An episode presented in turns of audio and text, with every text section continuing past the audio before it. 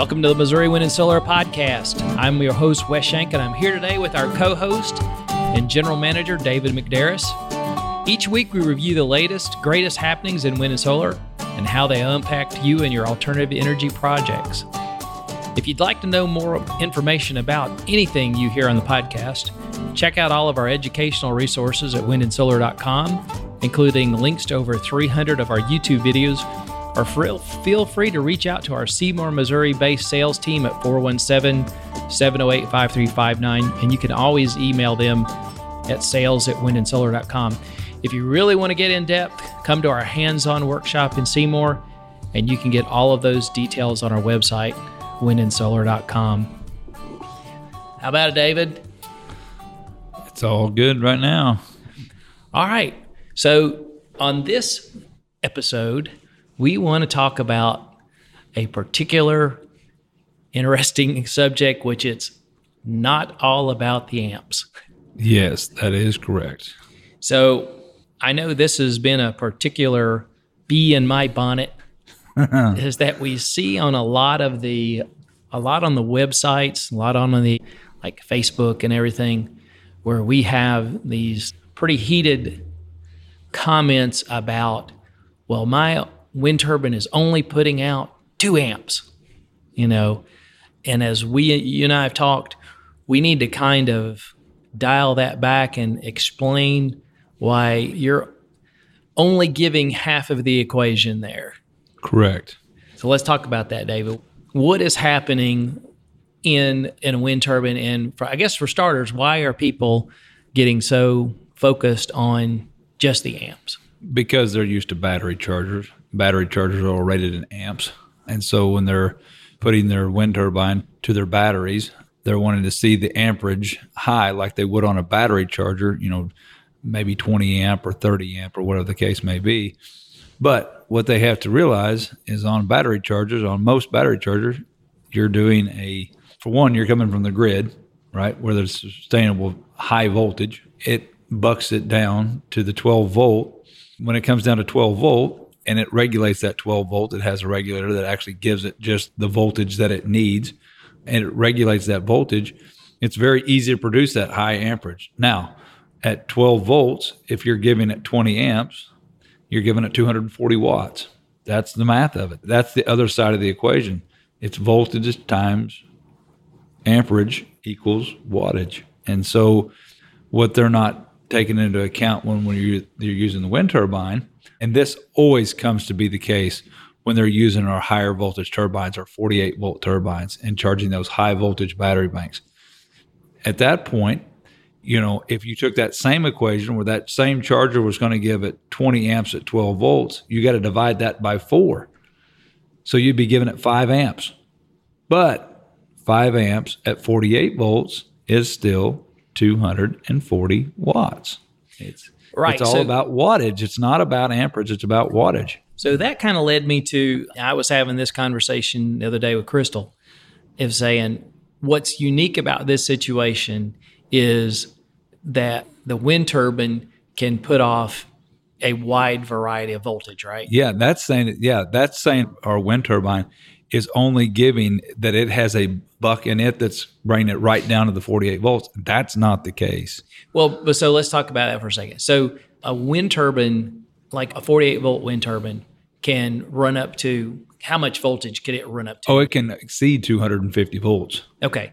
And so that's where we come back and we talk about the MPPT. Correct. Is basically looking at that and deciding how to convert that around, right? Right. And that's why we have to use the Clipper-like device, our VRD, because it can exceed 250 volts. And on your classic VRD or your classic controllers, you cannot exceed 250 volts input. It voids your warranty. You're not allowed to do that. And it can damage the controller. Not just does it void the warranty, it can damage the controller. So that's where the Clipper-like device has to come into play. You know, there's the Clipper that's made by Midnight. We make the VRD, does the same process, and it controls that high voltage coming in because, Wes, I know on your system, for instance, I know that you've seen it. It will have done that. Your VRD will enact it. I was there one day when it did enact. And the reason it does that is because it's going to try to exceed the 250 volts. So that 250 volt input, let's just say it was And it starts at the VRD kicks in about 230 volts. So it won't allow it to jump over. So we don't want to run so close to the line of 250 volts. At 230 volts that it was coming in, if it was coming in at 230 volts and it was giving you just 5 amps, well, now it's 5 times 230. So now I'm at 1,150 watts. I mean, it's, you know, and that deal is, it wouldn't have been just at 5 amps. It would have been probably, there again, I've seen the data on your actual Midnight. There's been times that it's exceeded 2,400 watts. And so that would have been at about 230 volts. That thing was been producing almost as much as that controller could have handled. So let's talk about that for a second. So what does it do then? So you get that high voltage spike coming in. Mm-hmm. You get the high voltage spike coming in. And so that's the magic of the MPPT. At that point, it actually through a set of resistors and everything that's built into this unit, the algorithms it has and the actual wind program that you program in it. At that point, it says, okay, at this amount of volts, I want you to give this amount of amperage. And so that keeps the turbine from stalling out. That's the main reason we have to have the wind curve in there. It would just stall it out if not. It would just immediately. Okay, what does that mean?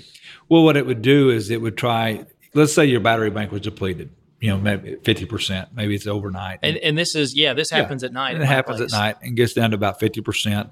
And then all of a sudden, the wind comes blowing the next morning, wind ramps up and it really gets to blowing. If there's not a wind curve that said, only give it this much amperage, basically only put this much load on it, it would take, because the battery banks were in bulk and needing as much energy as possible, it would try to take everything it could out of that wind turbine to the point that it would put too much excessive load on the turbine and stall it out. It would just literally stop turning. I mean, it would just like, you know, when we turn the brake on, we're putting excessive load on the turbine. When the VRD kicks in, that's what it's doing, is it's putting excessive load on the turbine and slowing those blades down so it can't produce the over voltage. And it would do that without the wind curve programmed in it. So what would the wind turbine do? The wind turbine, literally the blades would just slow down to a very minimal spin rate. You know, I mean, the RPM. Well, but then everything drops off. So your voltage drops off. The voltage would drop off and then it would try to ramp up again. But you would just constantly, Wes and I are both of the age, and cars may still do it. I don't know. I don't drive that fast anymore. But back in the 90s, the Chevrolet pickups, when you would mash the accelerator to the floor, it would get to a certain speed and it would cut off. And it let off. And then but if you just held it to the floor, once it fell off to a certain point, and it'd go right back in. You know, it just, like a governor, basically. And so that's what would happen on these wind turbines. You drove a lot wilder than I did, apparently. Maybe I did. Anyway, so that's the same thing that would happen here. And it would act like a governor. It would take it to the max, and then it would kill it for a bit. And then it would take it to the max, and then it would kill it. And so instead, what we're doing... Instead, we're trying to keep a constant on it, you know, because what happens is it kills it for a while. Well, then that wind turbine slows down, and you're not going to get that constant charge into inefficient. And then maybe the wind dies off just a bit as you're needing it. And then, you know, and so it becomes a lot more efficient by limiting how much energy it can, you know, and then after it gets past the 16th point on the curve, then it can produce basically wide open. I mean, you know, if the wind's there, it can produce wide open, but on those lower wind speeds, that's where that's so crucial at, is to have that. All right. So if you're in a high wind situation, and your voltage is getting up. And so it hits this 230. So can it not just adjust the amps to be able to take? It has adjusted the amps all the way up. At that point, it no longer can do any more amperage. I mean, you know what I mean? It's kind of got to because our turbines never stop increasing on voltage. They will go to the moon. I mean, they just would, or burn up. Okay. So when it's approaching 230 volts, it's adjusting the amperage all along the way to decide what it can. Yeah, at a certain point, it's putting out as much amperage there again as it can, because it's only capable of putting out so many amps. And then is that when we dump to the resistor? And that's when we say, okay, we need to hit the resistor bank over here. We need to hit the VRD bank over here. Okay. And that's automatically going to be tripped off through the classic. It will automatically enact that. And what it does, it enacts about 900 watts worth of resistance. And so then, what's the max amperage that we can take in? The max amperage is looking at the batteries. The max amperage on a 250 volt on the classic 250 is 72 amps. Wow. 72 amps is the max amperage it has, which is a lot of amperage. It's just a lot of amperage. Yeah, that's a lot of amperage. But, that is the max. So is it looking at the batteries and saying, here's what the batteries can take? Yes. And so there again, this would be in the scenario just coming out of the night where your batteries are depleted down to 50%. So they're in bulk stage. So they're in bulk charge stage. Once you hit absorb stage, that amperage is cut dramatically, almost by 90%. I mean, it really cuts it back. I mean, so you may have been getting 40 amps and all of a sudden you're getting 5 amps. And then it even cuts back even farther. Absorb stage only stays in for about a period of about an hour. And then once the batteries, like right now, today, for instance, at your house, super sunshiny day, if there was to be big wind, your solar panels are pretty much made up for it this morning. I mean, just because it's such a nice day out. And so immediately it would go back into float stage. And float stage, it's only ever going to give 1 to 2 amps. That's all. I mean, no matter how much wind there is, that's all it's ever, because that's all the batteries need.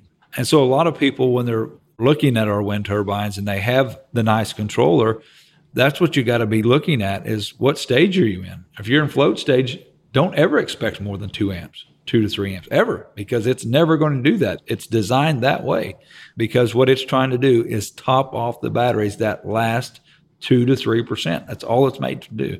And so that's where a lot of people, and then some people will say, well, I don't have that nice controller. I have the, well, the problem with there is not having the nice controller. It is not a problem. It's just, they're a lot less inefficient. So when it ramps up to the 230 volts that it can do, or 240 volts it can do, the problem is it's with the inefficiencies on a bulk charger, it's only coming through usually at the same amperage rated. So a lot of times it'd only be like 5, 6, 7 amps. And it's always going to protect. Right. And so it can never take advantage of that. Yeah, it can never take advantage of all that wattage that's being produced on it, you know. But that's on the high end. You know, most people are always trying to deal on the lower end of the scale, you know, the 10, 15 mile an hour. And they do great in that because they're designed that way. All right. So let me take this into a similar vein and help me understand something.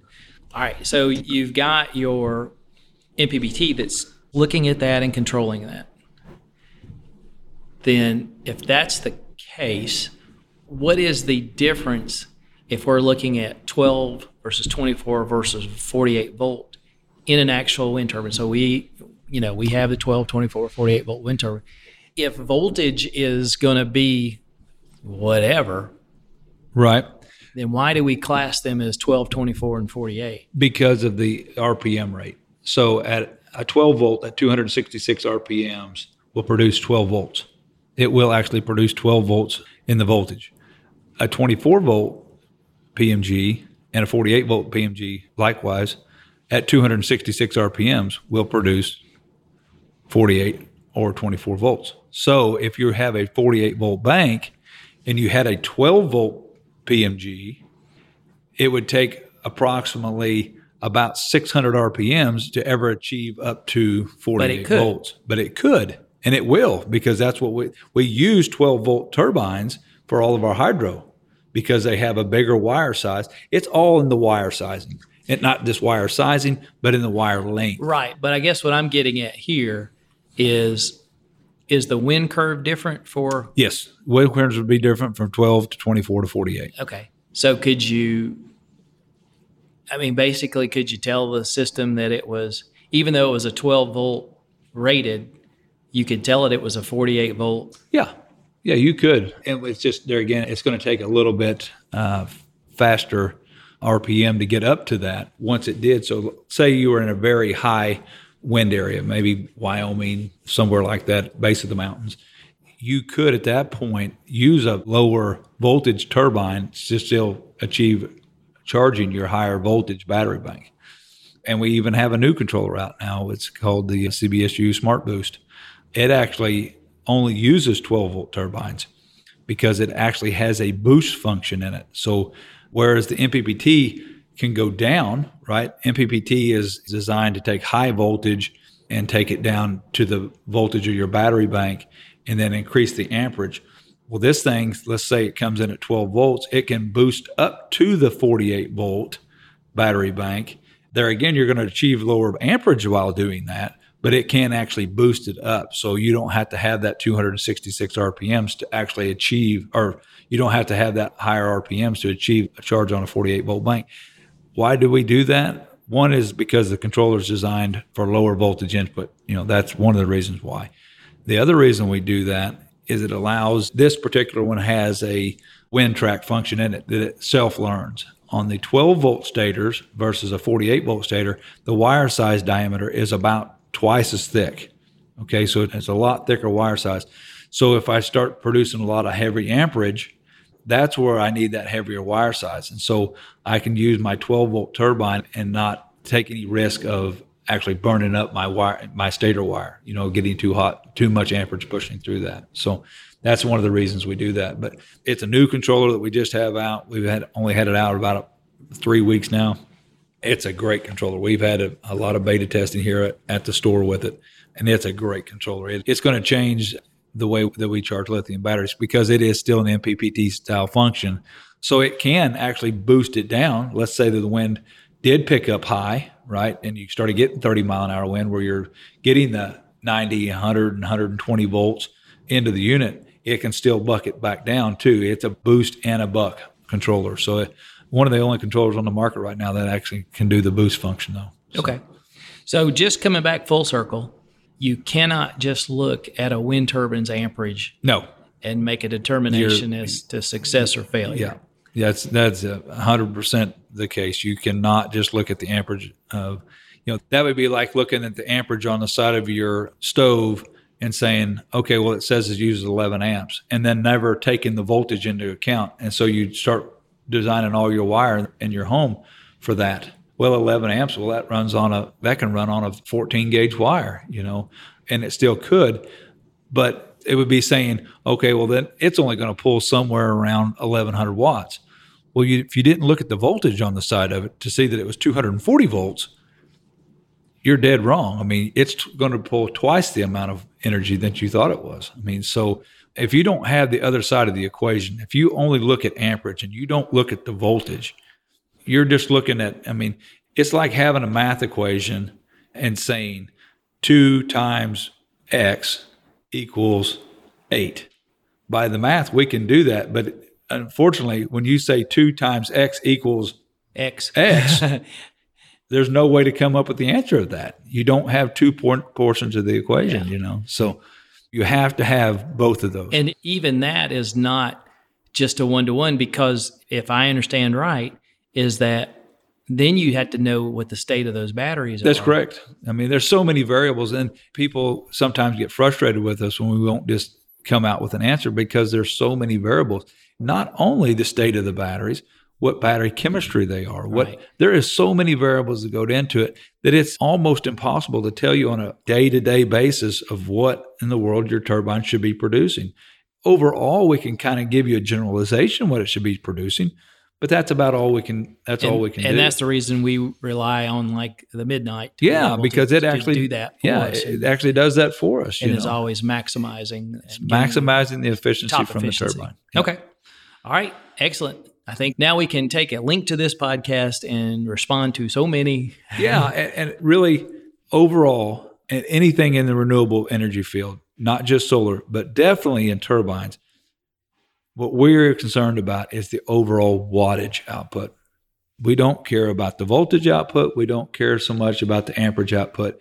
How many watts is it putting into your battery bank? That is, and as a consumer and as the end user, that's all you should be concerned about as well, because the same deal, you know, just because you know you should be able to figure out what your appliances are using. And so if you know, like a refrigerator, for instance, uses 1,500 watts per day. You know, that's the average that, you know, when I get my electric bill, I don't look at how many, it never tells me how many amps that I use throughout the month. It tells me how many watts I use how many kilowatts that I use throughout the month. So that's what everybody should be concerned in is the wattage the turbines produce, the solar produces, what your appliance uses, everything. That's what you should be concerned about is wattage. So. Okay. All right. I think we can put that one in the books and remind everybody we're going to use this link on them in the Facebook pages and all. So thanks for checking us out. Thank you for downloading and listening to the podcast today. If you have a question you'd like to hear us discuss on the podcast or just want to say hello, email us at radio@windandsolar.com. As always, check out our store at windandsolar.com and buy some stuff. Your financial support underwrites our educational outreach like the podcast, YouTube channel, and local STEM collaboration. It also keeps Lucy and her doggy chicken treats. Thanks again for listening.